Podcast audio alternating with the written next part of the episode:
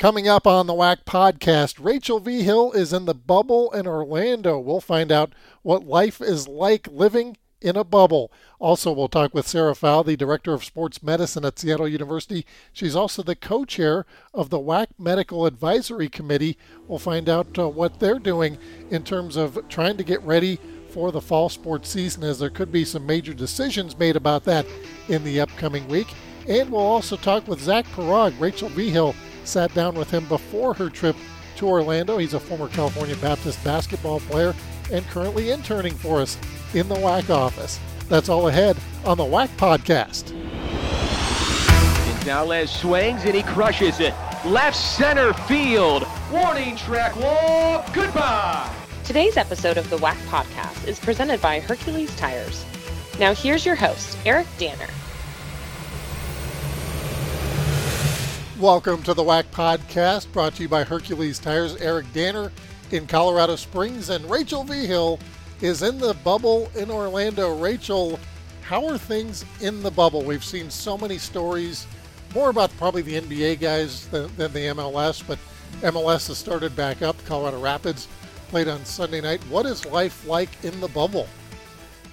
Life in the bubble is extremely interesting to say the least. uh, I don't really leave my room much besides going to training and team meals. We, uh, the team as a whole has just really decided to make this a business trip and uh, try our best to stay healthy. There's obviously still cases going around our hotel, so like being healthy is the number one priority. The players here are you know, they're here to play soccer. That's their main goal. So for them to feel comfortable around all of us, we've all made the decision as well to stay in our rooms when we're not doing anything with the team.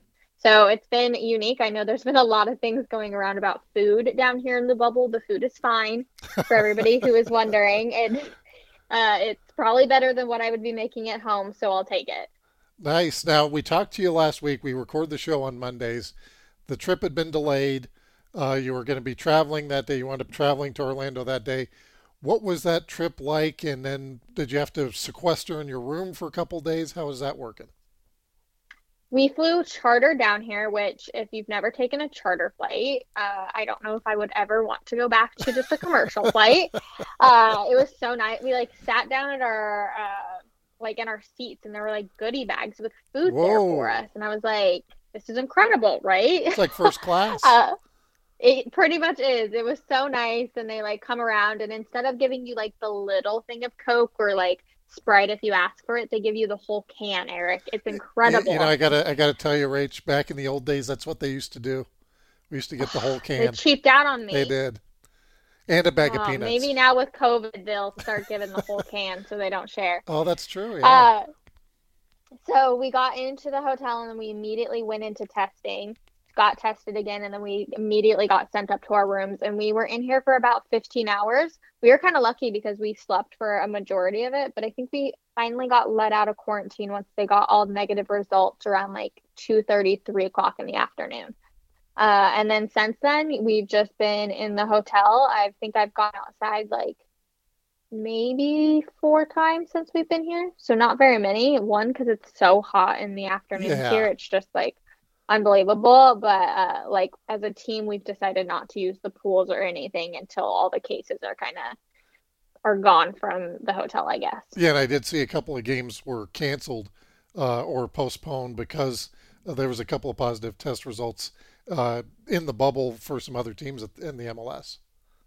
Yeah, so uh, like DC United game, which actually ended up getting played today, their game got canceled or postponed from yesterday because they had a positive test result. So I'm assuming it came back negative, which is why they ended up playing again. So if there are any positive tests, then they immediately retest everybody to see if it's actually the case.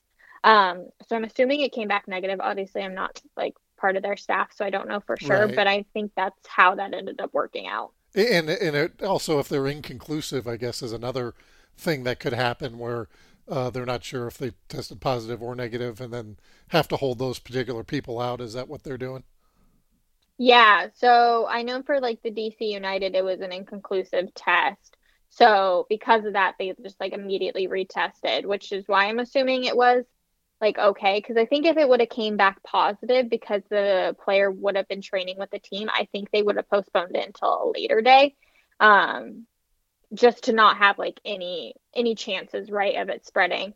Uh, so I'm assuming it came back negative, but I haven't heard clarification on that. And then I know Sporting KC did have a player test positive three days prior to the match, but I think that was in like the time frame that it was still okay for them to play. I'm not exactly sure how it all works. I'm really just worried about the Rapids and making sure none of our players right. uh, get sick, but I think that's how it's working. Now, initially you weren't exactly sure what you were going to be doing in the bubble. You knew you were going to be doing a lot, but what weren't exactly sure. And watching what you were doing last week, Rachel, they had you doing a podcast, they had you doing an Instagram takeover, they had you doing packages for altitude, uh, all kinds of stuff. So, uh, starting with the, the podcast, which uh, I was excited about since we started this podcast. You also have your own podcast. What is that like? Uh, even though you're in the you're in the bubble, but you don't get to uh, share a room. You know, you're you're not in the same room as your your co-host. Honestly, Eric, I have loved doing podcasts and I have found a really great love for radio too. Right. Which is something that I had never really like dove into. So I've been doing radio hits here for altitude as well. And I just really enjoy like I, there's I don't want to say there's not as much pressure, but it's not as like what's the word I'm looking for? Like I think it's more as, natural. It's not scripted. Yeah, exactly. And you can just have fun with it and you can crack jokes, you know, on TV. Maybe you can't crack as many jokes, but uh, I've really enjoyed it. Drew Moore is my guest or my co host for the podcast. So Drew's an awesome individual. He's so funny, so nice. So, because of social distancing, we are still doing it in our separate rooms, which it's kind of a bummer because I would, you know, there's a little bit more of a connection if you're sitting next to somebody and you can feed off of their energy. Mm-hmm. However, Drew makes it so easy to just be able to hop on Zoom and still have a or have a conversation and have fun with it. So I've been really lucky that he's been great about the podcast. No, that that was uh, that was really good. I watched that, and then uh, the Instagram takeover going in the hotel, and then also be, being able to do some stories for altitude. Yeah, so I've had an opportunity to do a bunch of packages here for altitude, just kind of about the hotel and the experience of being in the bubble. And now hopefully we can get into more soccer related stories um, for the next coming weeks. And I've also been doing live shots for them for their sports social show and um, for their like preview uh, shows for the matches as well. And then, yeah, Instagram takeovers for the rapids too which has been a lot of fun. Uh, it's been interesting to see like different shots and like different ways you can create content uh, when you have somebody else there with you right? So like there's really a team of three of us down here so it's unique to see like what ideas we can come up with. No that's awesome. And then the rapids played sunday night lost to they're, they're calling them rsl i thought their name was real salt lake but maybe they've gone a undergone a branding change. But uh, they lose two nothing uh, and watch the game on, on ESPN, which is great exposure for the MLS to get these this many games on ESPN on the main channel there.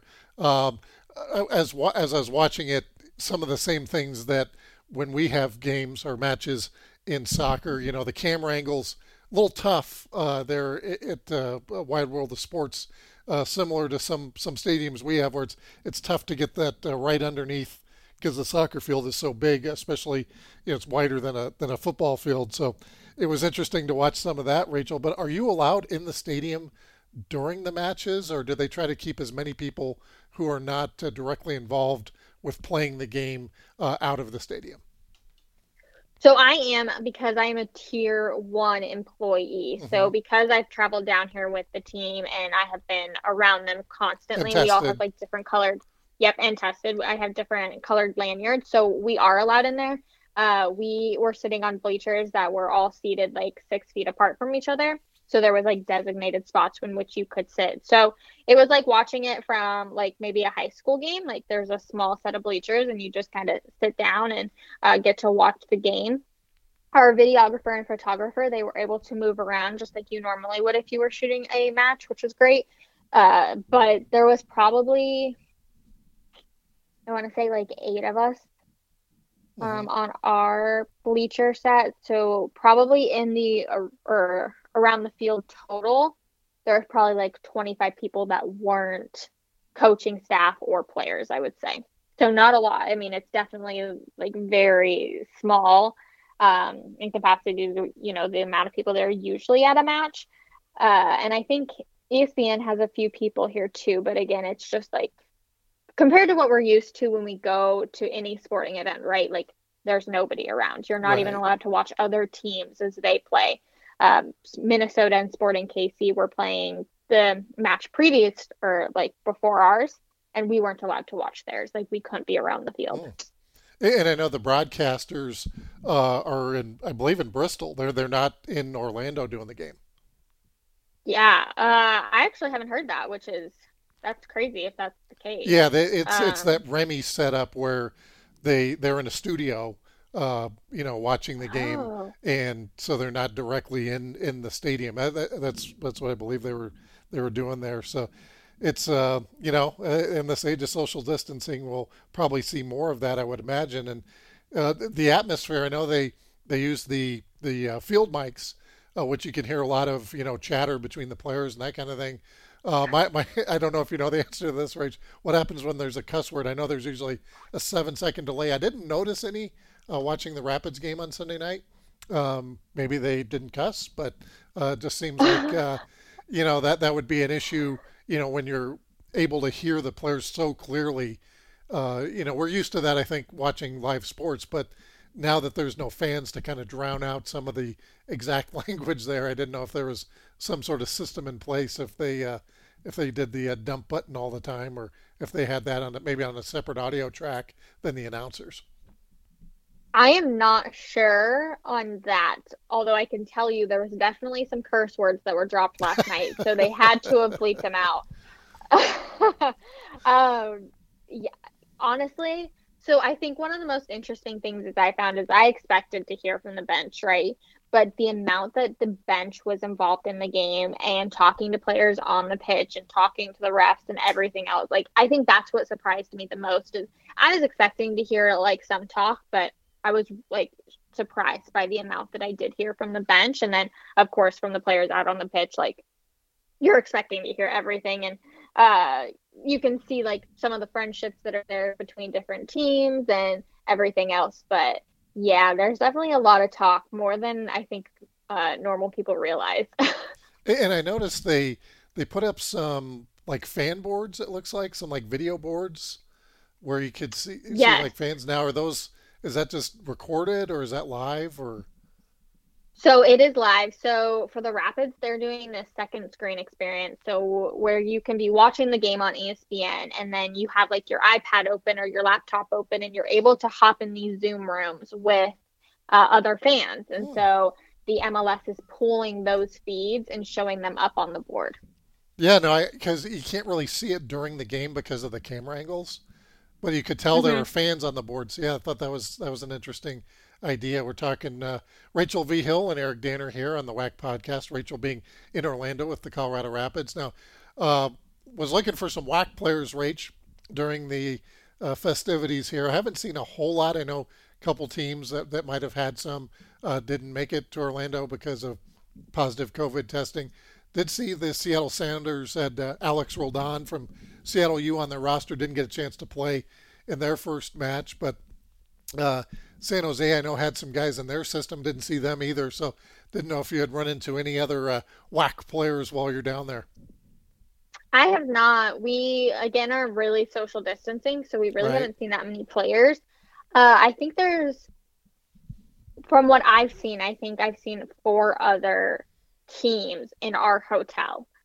So not a great amount. Uh, and then so if you've never been to the Swan and Dolphin, it's like two hotels, right? So we're in the Dolphin side of it, and then there's like this long walkway that takes you outside, and then there's the Swan Hotel. So I know Seattle is in the Swan Hotel, which is probably why I haven't seen any of the Sounders players. Um, I believe Atlanta United is also over there, and Toronto and then I think there's a maybe Houston's also over there. So mm-hmm. I haven't seen anybody that used to play in the WAC, unfortunately. And I know I was hoping to do some content with them here, right. but the teams got to just stay apart from each other. That's how they're locking down on all these cases. Yeah, I bet. I bet. And now, are you able? Now, do you walk to the stadium? How close is it to the hotel, or do they? How do they do buses, or how do they transport the teams over there? So there are buses. We all have like our own buses. So the players have a bus, and then the staff members also have a bus that we take over, and it's like team specific. So we have our buses that no one else is allowed to get on, and it's about a 10 15 minute drive from the hotel over to Oh, the? ESPN complex. So it's definitely not close. Like you couldn't walk to it by any means.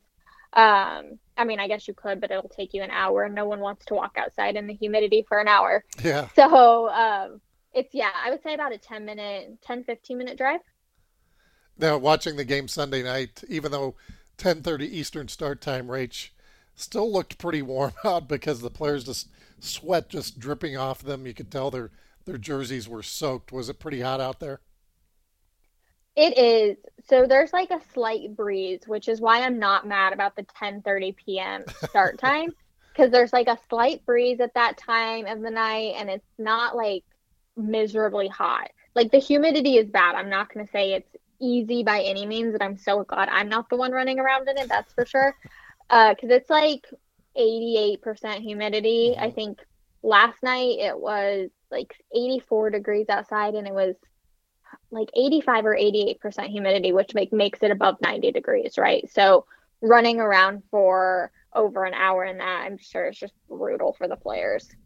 I can only imagine. Uh, this is going to be a big week, I think, for college athletics.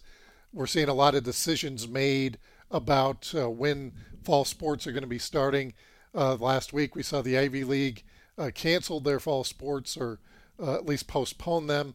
Uh, we saw the Big Ten, Pac 12 uh, saying that they're going to go conference only in their fall sports as well. And we would expect, I think, Rach, will will probably have some sort of, uh, I I know we have presidents, ADs are going to be meeting this week. So hopefully uh, at that time, we'll have some sort of decisions made about what fall sports in the WAC are going to be looking like uh, coming forward here. Yeah, it's crazy. A lot of people have actually been asking me about that here in Orlando since they know I still work with the WAC. So it's a huge topic, right? As soon as the Ivy League canceled their fall sports, it was like, okay, now what's going to happen? And uh, Pac 12 commissioner, uh, Larry Scott, I believe is his Right. name. I mean, he tested positive for COVID 19. So, like, that's affecting somebody already in the system, which I think adds a whole nother layer to it, right? So, what will actually happen is I'm not sure. And for I think the bigger schools, a lot of people are assuming that they'll just have football. And then for like the smaller conferences, what do you do, right? Or for looking ahead to the basketball season, like do you start after January 1st or Right. like how is it all going to look? I don't think sports are going to be normal at all this year. I I think all the way till summer of next year. I don't think sports will be normal. Well, and- I think the key is, I mean, if there's a vaccine, that's the only thing that can really potentially get things normal. But again, how long will it take to manufacture this vaccine? You know, who who gets it first? You know, all those good things that that once that happens, knock on wood, that it does happen because I know they're doing some testing. I saw here in Colorado, they're looking for volunteers for a vaccine to.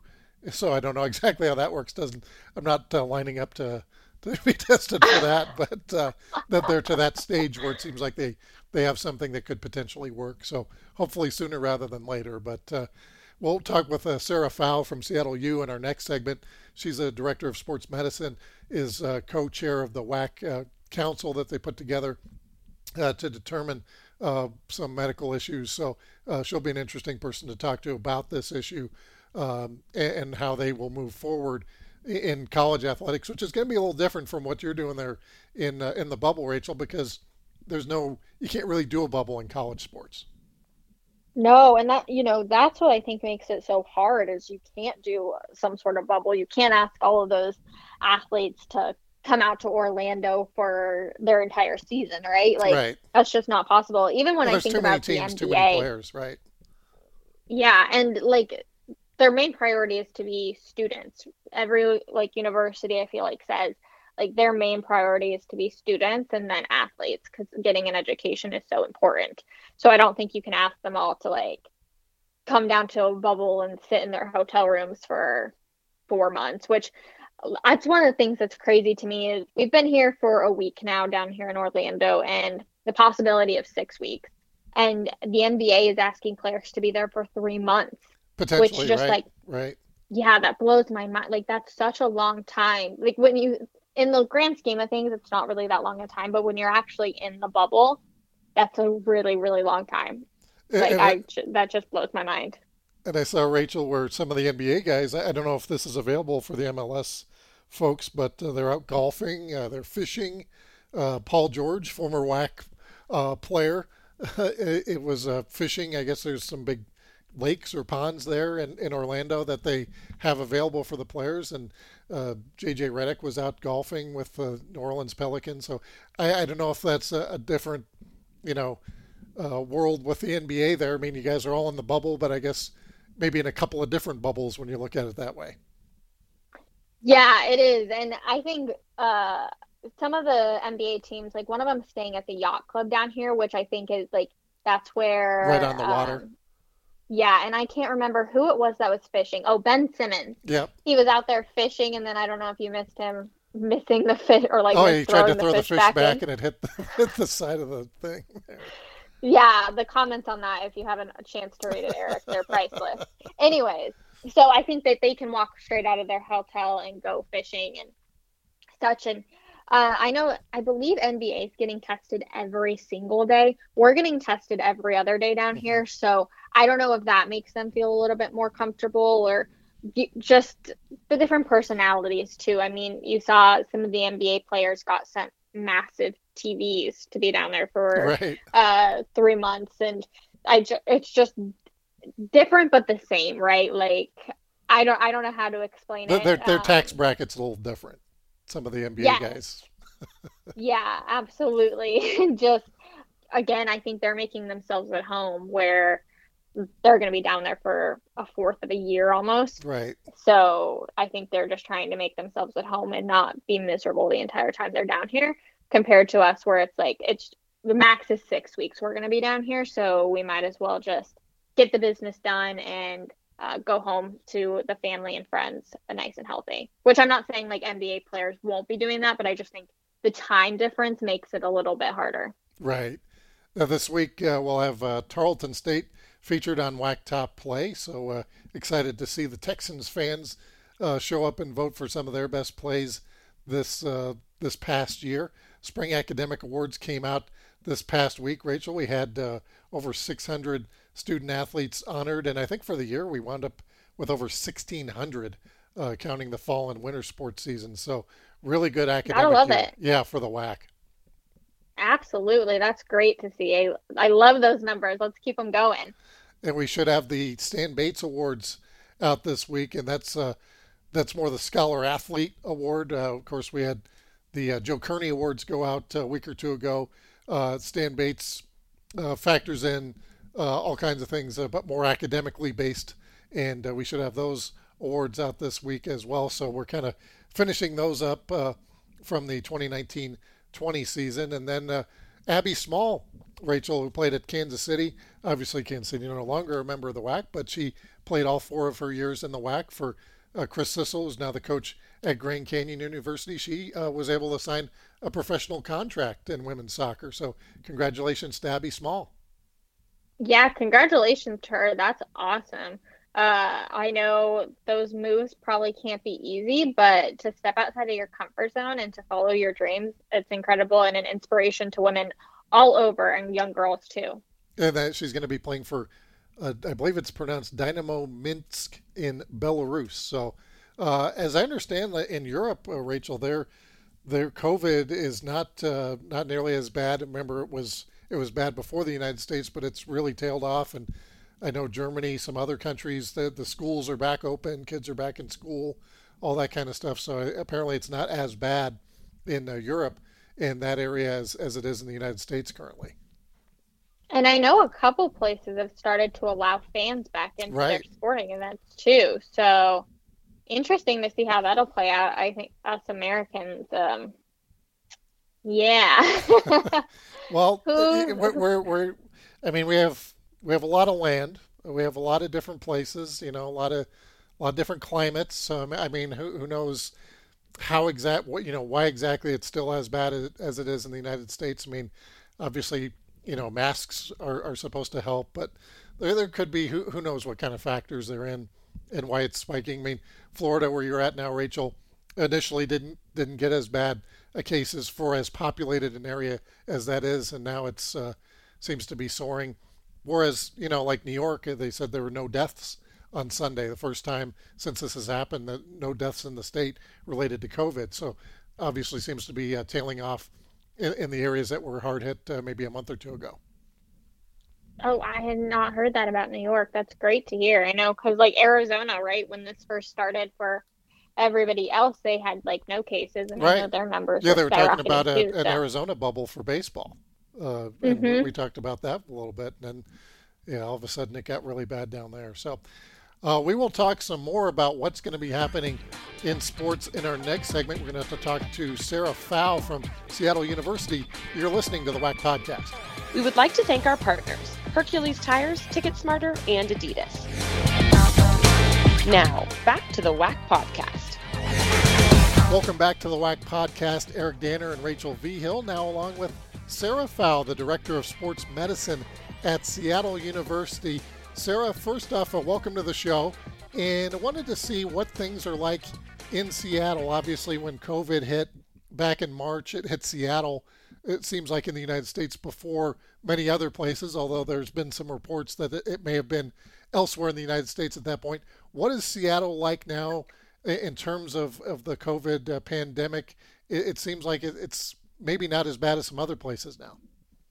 Yeah. Well, first of all, thanks for having me on, guys It's quite sure. an honor. Um, and I, I gotta admit, I uh, this is my first day back in Seattle in four months wow. and a week. I know, right? So, um, I'll try to answer your question. I mean, I've been paying attention pretty closely, just tracking everything and the phases and um,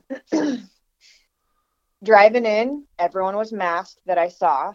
That's mm-hmm. my eyewitness report. Um, but it seems as though as a city, we have a bunch of, you know, we have UW here, and we actually had some of the first cases. So that reactionary catalyst, I think, plus the resources that we have and the excellent medical coverage that we have here, um, I think has propelled us to just get, I, I hesitate to say smarter, but smarter than the rest of the nation, you know? I think we're doing it right. And we we unfortunately aren't seeing a ton of decrease in cases, but we're not spiking. So we're holding steady and um, we're on pause right now, but hoping to progress to phase three pretty soon. It's it's hard to watch the rest of the nation though, so we're hoping that they can take um, some cues from what we're doing up here in Seattle. What about death numbers? I mean, I feel like that's kind of been like it's like two cases, right? There's like the actual number of cases and then the amount of deaths, unfortunately. How is that number looking compared to the actual number of cases? Yeah, I think that rate is actually rising across the nation. And again, I'm not, you know, I'm not a doctor, not an epidemiologist, but it's just watching the news. It's uh, it's kind of scary, right? And and realizing that the we just don't know a ton about this virus. We're learning exponentially more every day, but there's so much we still don't know about the different strains and how it's morphing. We do know certain things about a virus, right? Is that it gets a little bit uh, less fatal as it goes, which kind of goes against what we're seeing. So it's been interesting. Uh, I will say it's been really interesting to hear. Uh, kind of be in on these meetings with a bunch of doctors and um, hear their different perspectives and and just know that we're all having grace on each other through this and nobody has the answer. So going off of the best science and research and background information that that we have at the time, which is still, you know, coming at us like a fire hose. Um, yeah. Now, Sarah, you mentioned that you're just uh, getting back to Seattle now. Uh, mm-hmm. we, we talked to different people from different schools around the WAC each week. Uh, it seems like some schools have some student athletes back on campus doing some workouts, those type of things. At Seattle U, do you have student athletes back on campus yet? And if you do, what kind of precautions are being taken? Yeah, you know, we do. We've been watching the rest of the country like hawks. Um, like Red Hawks. um, no, we've been watching the rest of the country, and we, because we have been in what was considered a hotspot for a while, we have delayed having students come back. Um, just recently, uh, literally a couple days ago, I've had a couple men's basketball players, returners that were local in Seattle that had their did their stay at home for a couple days, got PCR tested, were negative, are doing their wellness symptom surveys every day, are doing their uh, temperature checks every day, and they're allowed to go in and shoot. And that is all we're doing right now is shooting. They can go in once they have clearance medically and uh, through scheduling with um, facilities. They can put their phone and their keys in a Ziploc bag. They wash their hands. They only have a specific number of things they can touch. You know, they don't have access to the locker rooms, but they can go in and shoot, and they're really grateful. And I'm I'm grateful for that attitude that they've brought, and like they know we're we're working hard to get them what we can and what we feel is reasonable and safe for them right now. And we have a bunch more coming back this week. Men's basketball we'll start out with. So we'll do physicals on them and start them with some cohorted five person workouts next week. And then we'll get the next team, women's basketball, and then we'll get hopefully some soccer teams back here mm-hmm. soon. So our our um, approach is to go one by one and just know that we're going to have to make some adjustments. And so far, the coaches and the, the athletes have been so incredibly flexible in that and grateful. So it's been good so far. What does the testing schedule look like for these athletes? And we're down here in the bubble in Orlando, or I'm down here down in um, mm-hmm. the bubble, and it's every other day. But I know NBA is testing every day. So for college athletes, what will that look like once there's more of them on campus? Yeah, that would be ideal, and that's and the the answer to that I I just have to make a disclaimer. It might change by the time we get off this call, right? Mm-hmm. So right now, um, Seattle U is requiring negative PCR tests before you enter the building as a student athlete or what we're calling a tier one um, coach or staff, basically anyone that has direct interaction with the student athletes. So they, everyone has to have a negative PCR test, and we're lucky here in in Washington to have the state covering a lot of um, testing, so it's all free through drive-throughs. It's not convenient, but it's free. Um, so we're doing it that way. And going forward, actually, as a WAC, we have decided that three weeks will be the minimum for what's called surveillance testing. And there's still some circulation of thought on what that entails. Are we doing PCR tests? That's right now the gold standard, which is that nasal swab that that tickles, quote unquote, your brain. Mm. I've heard it really not tickle, but um, some other options are antigen testing, which tests for instead of genetic material, it tests for a protein, and that's actually a blood test. Another option is a saliva test. Um, the antibody test, I just want to make clear, is probably not going to be an option. There's no real use for that other than it's really interesting from a research perspective. Um, so going forward, as we recommend testing, we're going to try to all stick to the same same cadence and same standards. That that's what we're finalizing this week, and that that's what we recommend would be wise. Um, but as far as the actual test, we're not we're not letting we're not making anything final because there's just so much still coming out on this. Hey Rachel, uh, let me ask ask you a question since since Sarah just uh, brought it up about the testing. Um, she mentioned the the tickle of the brain test. Uh, Rachel, yeah. you said you're getting several kinds of of tests there in Orlando. Is that still the case? Yeah, so we've gotten two different kinds. So prior to when we left, we did have to do an antibody test. So we did have to get blood, and then they were testing us. And so there's one that goes to like the bridge of your nose, and mm-hmm. then there's the one that like fully goes back that we've gotten. So they do like it's every six days we're down here we get like the really invasive one and then yeah. the other days they're just going straight into the bridge of our nose which yeah. it's just not as bad right like i was talking to some players and they said that if they would have had to do the invasive one every single day they don't know how like if they would have gone further with yeah. this because it can be so brutal. Um, and the less invasive one is just it does tickle. It gives you like a little bit of a sensational burn, but it's for like five seconds, right? And then they pull it out and you're fine.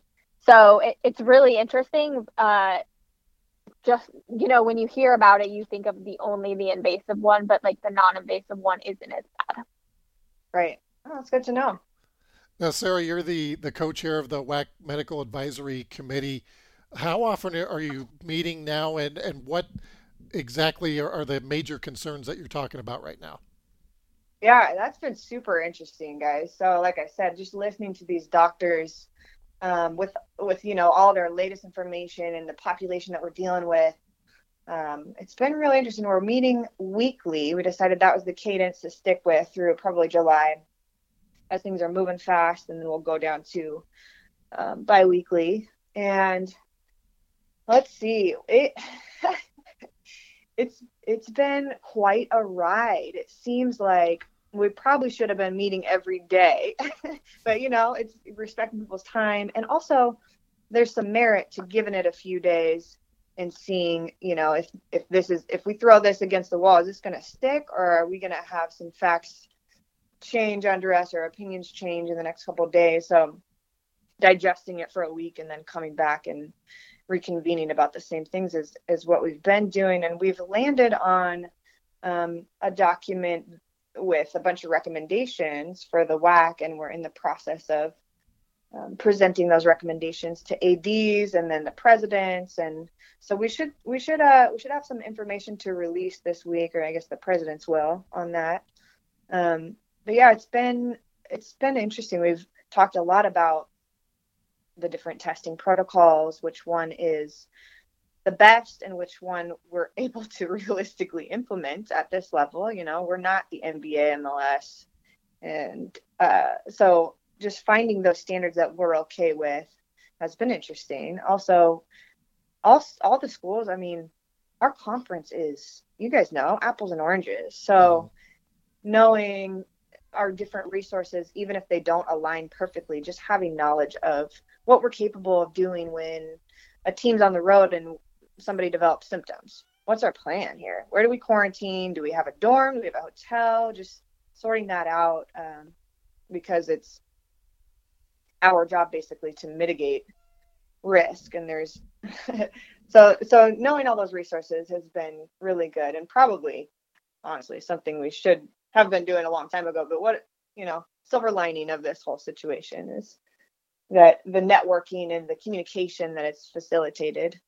Um, what else have we talked about? Quarantine, just general recommendations, isolation protocols, testing. Um, I could go down the list, but yeah, it's it has been a comprehensive um, um committee that's been been the recommendations are. I'm pretty proud of us, pretty thorough for what it is looking at the professional sports, obviously MLS, NBA, uh, both in the bubble, Major League Baseball, going to be at home mm-hmm. stadiums. What are you looking at from those professional sports to maybe you know take to the college level? Well, I think it's I think it's a vastly different ballgame, to be honest. Mm-hmm. I think that um, the resources are vastly different, and not only that, the levels of motivation are very different. The um, they don't have classes you know? They don't have that opportunity to interact with the general population if they if they can pre- they are able to prevent that. You're able to bubble you know? We can't do that at the collegiate level um, almost to any extent. So that's been just a whole different factor that that takes us that just puts us on another level. Not to mention the travel. I know mlb is doing a little bit of travel but you know, college sports, that's a staple. So, uh, as far as implementing what the pro teams are doing, I think we can take a good look and see, you know, their standards and see how we can adapt them. But but really, I mean, we're talking about two different ball games. Mm-hmm. So it's a tough question. Talking with Sarah Fowl, the director of sports medicine at Seattle University. Sarah, we saw uh, Ivy League decided to uh, postpone or cancel their fall sports. Big 10 mm-hmm. Pac 12 came out last week, said they're going to go conference only. Do you uh, do you have communication with those other conferences? I know our commissioner. Uh, there's there's a commissioners group that they all you know meet uh, once or twice a week. Is there anything like that, that that you're involved with, or as you mentioned, I mean, UW's right there in Seattle, where you have communication with some other schools, some other conferences, or uh, also trying to figure out what to do with this uh, uh, pandemic. Yeah, Eric, like I mentioned, it's been a great, uh, you know, silver linings, great opportunity to network with a lot of different athletic trainers and and um, medical staffs, and you know, everybody's super open about hey, we're just trying to figure out the best way to do things. So yeah, I've had a lot of communication with Rob at UW and some of their doctors, um, even the smaller schools around us that are looking for guidance and and just getting creative, getting getting out of the box. We've had a lot of those conversations where we're like, okay, we've never been through anything remotely similar to this. Our jobs have been to again mitigate risk and we know there's inherent risk with sport, right? Like there's there's the broken legs and the concussions and we're really good at making plans for those worst case scenarios. But the difference is one of the differences is concussions aren't contagious.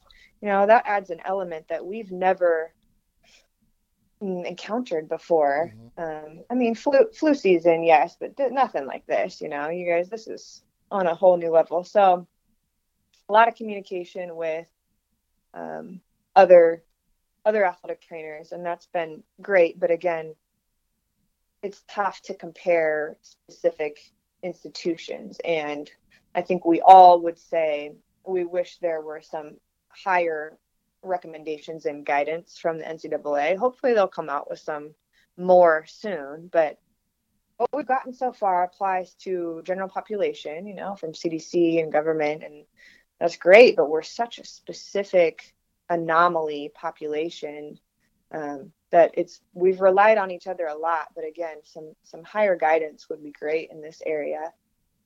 And yeah, we'll we'll just keep communicating. I think that's the key to it is just seamless communication throughout the medical community.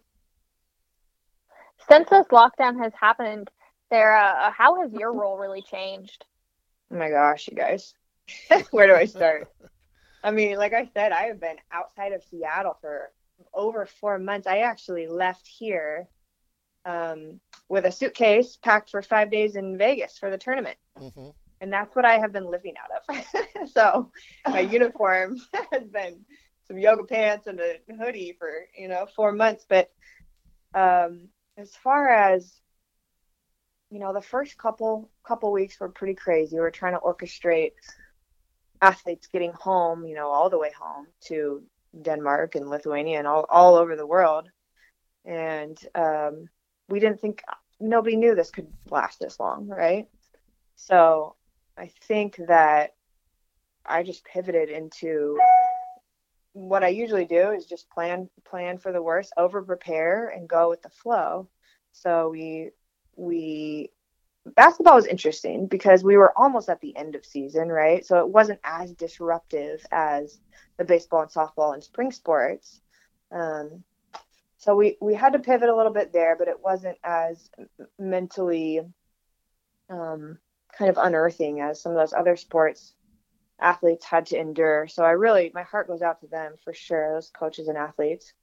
Um, but my role has pivoted into zooming all day and meeting with all kinds of different people and um, just trying to organize this and steer us clear of, of the icebergs and less less um, patient care like my staff and I were joking about what it's going to feel like to actually put our hands on a human again. It's mm-hmm. going to be so bizarre, but but we've really been able to zoom out and think big picture and try to not be over positive. You know, we're realistic about this scenario, but there are some silver linings that I keep mentioning that are coming out of this, and we're leaning into.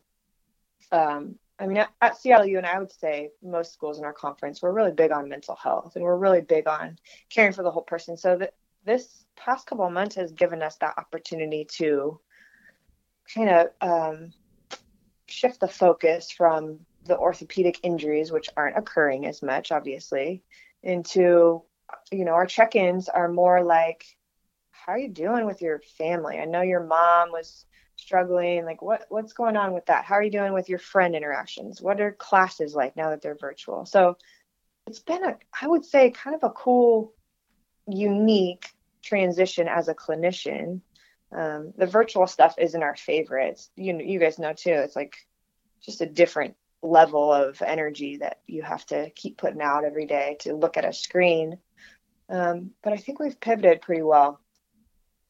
Sarah, Rachel, yeah. and I were talking in the last segment about, you know, what will fall sports look like? What will sports look like, you know, in a year? And yeah. you know, the the thinking is, well, until a vaccine is found, we're we're not going to really see quote unquote getting back to normal. Uh, mm-hmm. Until then, I know here in Colorado they're looking for volunteers for a vaccine to uh, be uh, tests for for a vaccine. Mm-hmm. So at least there's you know seems to be some movement there that you know they're getting to the point where they want to test it. Um, what you know, just say we find a vaccine in a year, sports are still going to look different, and probably life is going to look different. I would guess, Sarah, that it's kind of like after 9/11 happened. We have to take off our shoes going to uh, go, going on an airplane and go through a right. body, body scan. Never had to do that before. There's going to, be, I would think, masks, probably maybe you know, washing hands, those things, which are probably things we probably maybe should have been doing already, uh, but those are going to be the norm in sports and in life probably from here on out. Would you say? Oh, absolutely. I think um, I will say, you know, we do masks whenever anyone is coughing. We would we'd still mask up, but that stigma is going to be a little different. Yeah, and I think that my hope would be we as a not just athletics but as a world as humans we're just thinking about each other more. We're we're conscious and cognizant that our decisions uh, impact drastically the rest of the world and not just um, not just in terms of health but you know that's my world. So yeah i think i think going forward we're going to see some differences. We're going to see hygiene become more of a priority. Um, and I, I just really hope it, it impacts our mindset to the point that we're more conscientious of how our actions impact the world. All right, Sarah. Hey, I know you have to uh, you have to run here. I want to thank you for taking some time out to talk to us. We had a uh, some other topics we wanted to get to, but we'll have to have you on another time, uh, Sarah. And uh, want want to thank you for your work on the uh, WAC Medical Advisory Committee because I know that's that's been a lot and and all, yeah. all, all, that you've done uh, with the conference and with your school and uh, we'll hopefully see you before too long. Yeah i'm hoping so. Hey, it was great talking. I'd love to be on again sometime. This is an honor. All right. That thanks is, so much sarah. That is Sarah Fowl, the Director of Sports Medicine at Seattle University. When we come back, we're going to have Rachel's conversation with Zach Paraag, a former California Baptist basketball player who's also interning interning for us in the WAC, and she had shot that interview before she left for Orlando. You're listening to the WAC podcast. Today's episode of the WAC podcast is presented by Hercules Tires. Now, back to the WAC podcast. Welcome back to the WAC podcast. Hercules Tires is the official tire of the Western Athletic Conference and for over 65 years has been providing tires with unbeatable quality at an unmatched value. Whatever the vehicle and whatever the terrain, Hercules Tires invites you to ride on our strength. For a retailer near you, visit HerculesTires.com. Eric Danner with you, and Rachel Vigil had a chance to visit with Zach Paraag, former California Baptist big man. He's also interning for us in the WAC office, and here's how her conversation went with Zach Paraag. Welcome back to the WAC podcast. I'm Rachel Vigil alongside former CBU center Zach Paraag. He's now our intern here in the WAC office. Zach, how yes, are you? I'm doing good. How are you doing? Good. Yeah. You know, obviously basketball season didn't end the way mm-hmm. I'm sure you were expecting. Yeah, so, how did you find out kind of that everything was going a little bit downhill due to COVID? Well, because we finished, well, our last trip was we went to Texas Rio Grande, and we kind of started to hear all the stuff in the news then about it, and um, basically we kind of heard the news. We were trying to hope and like we saw that the, they canceled the CBI pretty quickly, and we were hoping that we would get a CIT bid. Um, that's what kind of like everyone was hoping for, and then eventually we just saw it all going downhill even worse. And then they decided to cancel that, and then sent everyone home, and it all happened very quickly within like a week or two. So it was it was very unexpected. So you're obviously from the Denver area. Mm-hmm. What made you decide to end up at CBU? I know that you went to a previous school before mm-hmm. you landed in Riverside. Nebraska Omaha, yes. So yeah. what made you decide to go to CBU? Uh, so out of high school, I always kind of wanted to go to school in California, but for the, my year, 2015, there was not very many offers out there. So I ended up, I was kind of wanted to stay close to home, so I went to Nebraska Omaha, and then transferred there uh, after that, and then I decided I wanted to go to California, and I was able to get in touch with Coach Croy through a connection there, and went out on a visit. That again happened very quickly, and went on a visit like within a week of talking to the coaches, and loved it, and committed there. Loved it. What about Riverside is so exciting? What's maybe something most people wouldn't know? I think Riverside people don't understand how big it is, like in the community there. I think people, um, like obviously, I had no idea what Riverside was when I first went out there, and there's a huge community base there. Like we they love CBU. There, there's two colleges there, UC Riverside and CBU, and I definitely would say that CBU's above them and like the community respects, and we would have tons of fans at our games and lots of lots of love there. So you know, after coming from Denver where we get snow, we've got a pretty mm-hmm. much a fall every kind of season. Being mm-hmm. in California for a full year, yeah. what was that like? No seasons. I loved it. I mean, the summers are super hot there, like unbearably hot, but it was it was still it was still great to not have to deal with the snow and like going outside and being 72 in December and like March is fantastic and be able to go to the beach and stuff. Um, I'm a big beach person, so I love going to the beach, and that was that was a great thing to do. So, do you think you'll leave Colorado again? If California wasn't so expensive, possibly. We'll see. No, I definitely feel that. I would yeah. love to go live where some, there's a beach somewhere, yeah. but if there's a beach, the prices are usually sky high, and I feel like Colorado is already yeah. a little rough. Yeah. Uh, that transfer process, though, I know mm-hmm. can be a little grueling. So it is, yeah. How did you mentally deal with that? Because I feel like a lot of athletes nowadays are going to be going through mm-hmm. that with COVID and Absolutely. universities. Uh, basically, it's just it's like reopening your recruitment. So it's like going back to like senior, junior high school, talking to coaches. Uh, but like, so once you get like your transfer papers in, that's when you can start talking to coaches and uh, I was reaching out to coaches, coaches were reaching out to me, and I, I think it's just staying organized is the most important thing. Being able to keep in touch with coaches that are calling you, like make sure you don't burn any bridges with any coaches, and text everyone back. And I think that's the main thing is being organized and staying up to date with all your stuff. A lot of people have compared it to dating, like speed dating. Yeah. No, so would you totally agree? 100. percent Yeah. No, it's it's it's it's crazy because especially when transfer, it's really quick because you obviously transfer at the end of your season. You don't have whole, that whole year. You only have that summer and a little bit of spring um, to be able to talk to coaches before you find your next place. So it's um, it's definitely it happens quick, and you gotta gotta be on it for sure. The student athlete life, I feel like everybody finds extremely interesting. Mm-hmm. So for you, after living it, you know, what are some of the main takeaways that you had? Uh, main takeaway, I mean, coming back into like, is this the regimented lifestyle? I think being a student athlete, everything's like regimented. Like you and like coming out, out of that being in like the real world you don't you have to create that for yourself. You don't have the coaches and you don't have that um, the scheduling with school and stuff like that to be able to have that regimented lifestyle. So you have to do it for yourself which is it's it takes it's like a learning process. You have to do that yourself and but it's fun.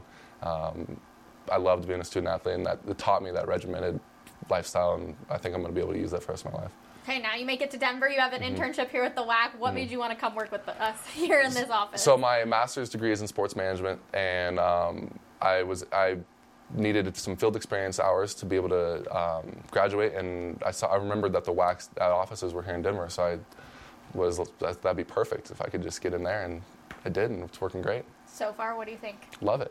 Love it. It's great. Who's been your favorite person to hang out with here in the favorite office? Favorite person? I gotta say Hope. Yeah, I gotta say. I Hope. feel like most people yeah. probably say Hope. I love Hope. She's she's helped me out a lot, so it's been great. Nice. Yeah. And what's next for you? Do you have any idea? Uh, right now, trying to find a regular job. I mean, I'm, I'm still somewhat debating on if I want to go play overseas or not. Uh, still, it's in the works, kind of. But um, other than that, trying to focus on like what I want to do career-wise. My bachelor's is in criminal justice, so I'm focusing on applying to jobs there. Um, but yeah, it's it's right now it's kind of tough to be 23 and looking for a job. Yeah. yeah. Uh, what's the dream job though? Dream job, I want to work in the federal government somewhere and with one of the different agencies, just because there's a lot of good perks if you work in the government. So, yeah. Is there anything specific that you would like absolutely love to do?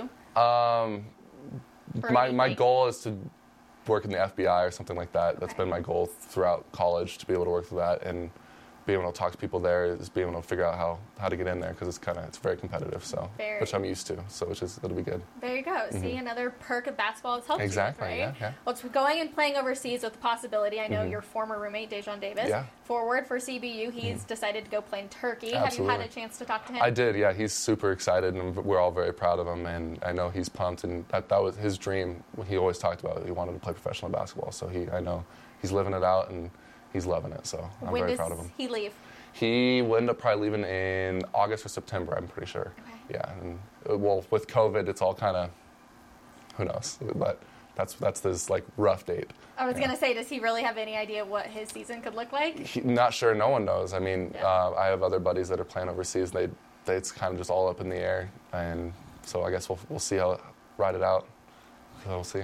Absolutely. All right. Well, Zach, I appreciate it. I don't think I have any more questions for you. We obviously love having yeah. you here in thank the office. Guys, yeah. So uh, thank you for hopping on with me. Absolutely. Though. Yeah. Thank you. All right. That'll do it for this week's WAC podcast. Make sure you check us out on Spotify, Apple Music, all of the major platforms for uh, podcasts. And with that being said, I'm Rachel Vigil. Thank you, Rachel. We also want to thank our guest today. We had Zach Farag just now in that segment, and we also talked to Sarah Fowl, the Director of Sports Medicine at Seattle University. And we want to thank you for listening to the WAC Podcast. Thanks for listening to the WAC podcast. Make sure to follow us on Facebook, Instagram, Twitter, and YouTube. And check out our website at wacsports.com.